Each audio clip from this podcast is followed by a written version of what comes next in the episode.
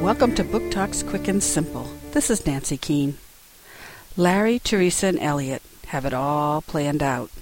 After they graduate from high school, they are setting out for California. They haven't told anyone and don't plan to.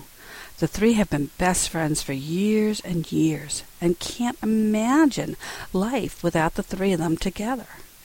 And life in this town is just not what any of them want. Elliot is the popular one, but he's being overshadowed by his friends.